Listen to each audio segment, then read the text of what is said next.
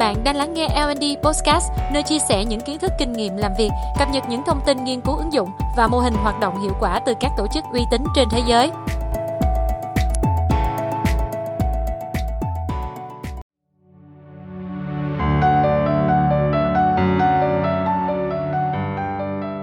Trong tập trước của L and D Podcast, chúng tôi đã đề cập đến bốn kỹ năng cơ bản tạo nên trí tuệ cảm xúc, đó là tự nhận thức bản thân, Self Awareness, tự quản lý cảm xúc, Self Management, nhận thức xã hội, Social Awareness và quản lý các mối quan hệ xã hội, Social Management. Hôm nay, chúng ta sẽ tìm hiểu kỹ hơn về kỹ năng đầu tiên, đó là kỹ năng tự nhận thức bản thân, Self Awareness. Billie Jean King, vận động viên quần vợt số một thế giới từng nói rằng: "Tôi nghĩ nhận thức về bản thân có lẽ là điều quan trọng nhất để trở thành nhà vô địch." Hay Aristotle, nhà triết học vĩ đại thì cho rằng: "Biết rõ bản thân mình chính là khởi đầu của mọi tri thức." Những nhân vật thành công trên thế giới đều hiểu rất rõ bản thân mình là ai, năng lực và cảm xúc trong từng tình huống cụ thể. Tự nhận thức bản thân có nghĩa là hiểu về con người bên trong bạn và điều gì thúc đẩy bạn. Hiểu về bản thân có thể giúp bạn lựa chọn một công việc phù hợp, những mối quan hệ tốt và một cuộc sống hạnh phúc. Theo tờ Psychology Today, Self-awareness, kỹ năng tự nhận thức bản thân, là khả năng nhìn bản thân một cách rõ ràng và khách quan thông qua hồi tưởng và tự đánh giá.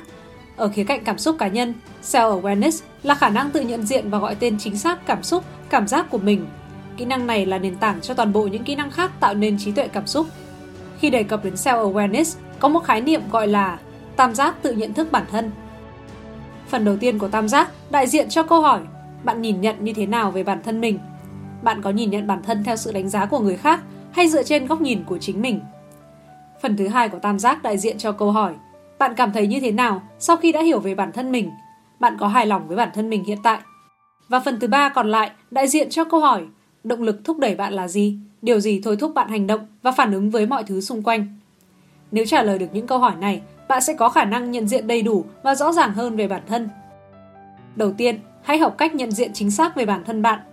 Có rất nhiều công cụ mà bạn có thể sử dụng để tìm hiểu kỹ hơn về bản thân mình, chẳng hạn như trắc nghiệm mười sáu tính cách của Myers-Briggs hay công cụ D I S C sẽ giúp chúng ta hiểu rõ hơn về tính cách, phản ứng của mình qua những đáp án lựa chọn trong các câu hỏi tình huống. Một công cụ phổ biến khác trên thế giới là ba sáu không Feedback, hay tiếng Việt gọi là phản hồi ba trăm sáu mươi độ. Bạn có thể lắng nghe phản hồi trực tiếp hoặc ẩn danh từ các đồng nghiệp của mình để nghe nhận xét của họ về tính cách, cách làm việc và ứng xử của bạn tại nơi làm việc. Từ đó, bạn có thêm cơ sở để hiểu hơn về chính mình. Thứ hai, hãy xem bạn cảm thấy thoải mái đến đâu với bản thân mình trong hiện tại. Có rất nhiều người cảm thấy tự hào về bản thân, nhưng cũng có những người có cảm giác tiêu cực và không thích phiên bản con người mình. Điều tốt nhất là chúng ta học cách chấp nhận và hài lòng với những gì thực sự thuộc về bản chất của mình. Vậy làm sao để chấp nhận và yêu thương bản thân mình hơn? Bạn có thể bắt đầu từ việc lên một bản kế hoạch cho năm mới, hay tiếng Anh gọi là New Year Resolution. Trong đó, đề cập đến những việc bạn muốn làm để cải thiện và nâng cấp bản thân mình. Chẳng hạn như tập thể dục ít nhất năm giờ một tuần, hoặc học thêm một ngôn ngữ mới. Hãy học cách yêu và chấp nhận bản thân thông qua việc cải thiện những điểm chưa tốt và nâng cấp những điểm mạnh của bạn. Ngoài ra, hãy xác định những điểm mà bạn không thể thay đổi, chẳng hạn như một vài tính cách bẩm sinh hay hoàn cảnh của chúng ta khi được sinh ra. Học cách chấp nhận những điều không thể thay đổi và thay đổi những gì có thể là cách giúp bạn hài lòng hơn với bản thân. Thứ ba, hiểu về động lực giúp bạn thức dậy làm việc mỗi ngày, điều gì khiến bạn hứng thú, đam mê và muốn nỗ lực hơn nữa. Hiểu về những động lực của bản thân giúp bạn có thêm sức mạnh để bắt đầu những thay đổi tích cực mỗi ngày. Dưới đây là một vài tips để bạn rèn luyện kỹ năng tự nhận thức bản thân và hiểu rõ hơn về chính mình. một. Self-review.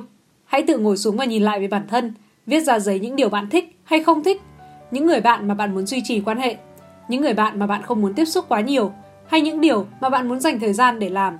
Đó có thể là một sở thích, hoạt động hay kiến thức nào đó mà bạn muốn tìm hiểu. hai. Workplace Review.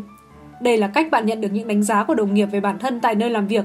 Hãy gợi ý đồng nghiệp chia sẻ những đánh giá của họ về năng lực, sự nỗ lực, sự tập trung trong công việc và khả năng làm việc nhóm thúc đẩy những người xung quanh của bạn. Thứ ba, sự ảnh hưởng. Nghĩ về sự ảnh hưởng từ cảm xúc của bạn tới đồng đội và doanh nghiệp của bạn.